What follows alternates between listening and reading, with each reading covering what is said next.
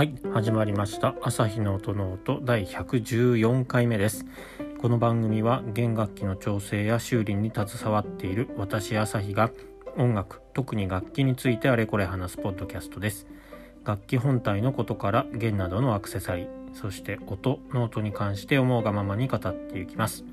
番組を通してバイオリンやビオラチェロなどに興味と親しみが深まってくれたら嬉しいです。はい、ということで今日も始めていきたいと思います。114回目です。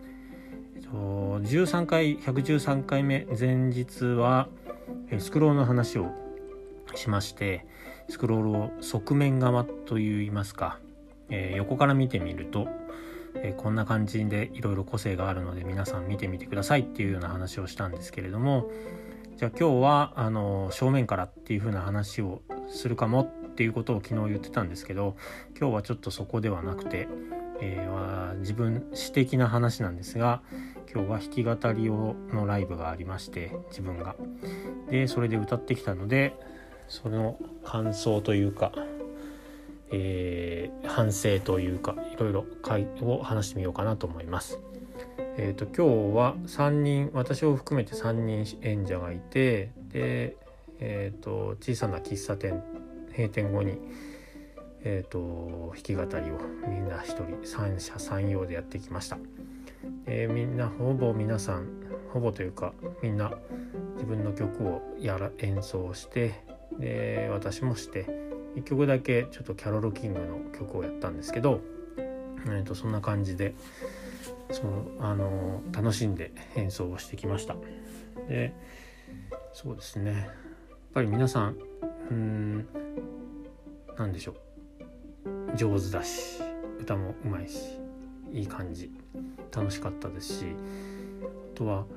うん3人とも全員違う楽器だったっていうのも面白かったですね。あのー、最初に出られた方がウクレレ。次に出られた方がガットギターっていうんですかクラシックギターですね。で私がアコースティックギターという感じで皆さん全部全員違う、あのー楽器だったっていうのも面白かったですね。やっぱり人前で演奏をするっていうのはあのー、いい緊張感というのがありますしあとは例えばミスったとしても練習してる場合は止まればいいんですけど本番の場合は止まれないのでいかに弾き切るかあとはミスった時にいかにそれをなんだろうもう過去の出来事として過去へ置いていくか。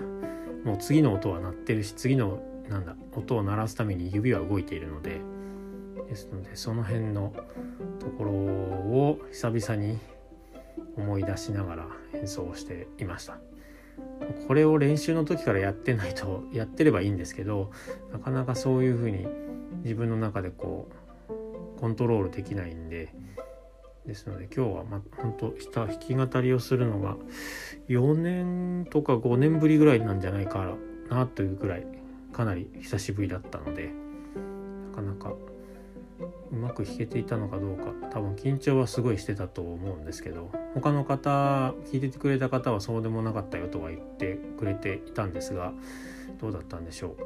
今日うんあんまり覚えてないですね。ただ楽しかったのはもう間違いなくて。でそうですね。バンドを活動というかバンドもやっていたことがあってその時には、まあ、アンプに通して、えー、音を出す。でボーカルというか歌う僕は歌わなかったですけど歌う人はマイクを通して歌うっていう形だったんですけど今日の会場が本当に完全生歌だったのでその辺でもこう会場のうんとはなんだろうな。音のこう響き方とか減衰の仕方とかでモニターって言って要は音が返ってくるスピーカーもないのであのその辺もないしどういうふうに弾いてどういうふうに声を出してどんな感じのバランスでどういうふうに弾くかっていうのを考えながらやるっていうのはやっぱ楽しかったですね。うん、ですのでそういうのをやっぱり演奏は楽しいですね。楽器をなんだろうな。こう調整修理するのも楽しいですし、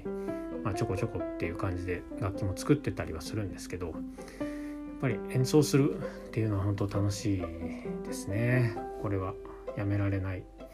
ですね。ですので今後も何か機会があればそういう形で、えー、多分弾き語りがメインになっていくと思うんですけどオ、ケにも入りたいなとは思ってるんですがオ、ケ練習もいけないし、ね、本番は週末なことがほとんどですんで週末は私は仕事がほとんど入っているのでそう考えるとちょっとね本当にオーケストラやってはみたいけどやりたいけどできないっていうのはちょっとモヤモヤしているっていうところがあります。でもまあ今日は久しぶりに、えー、人前で演奏をしてで拍手ももらえたし他の方の生演奏も聴けたしなんかとってもいい一日で終わることができました。ですね。で帰りはあの駅まで、まあ、歩いて行くんですけどなんかふとしたきっかけでじゃあそろそろ行きましょうかって言って出て駅に本当入った瞬間にすごい雨になって多分ゲリラ豪雨なのかちょっと分かんないですけどすんごい雨になってで本当ギリギリっていうかタイミング良かったねみたいな話で。3人3人とか出演した人とかまあその人たちと一緒に駅までみんなで歩いて行ったんですけどそんな感じですごく。で帰りのもで駅に行って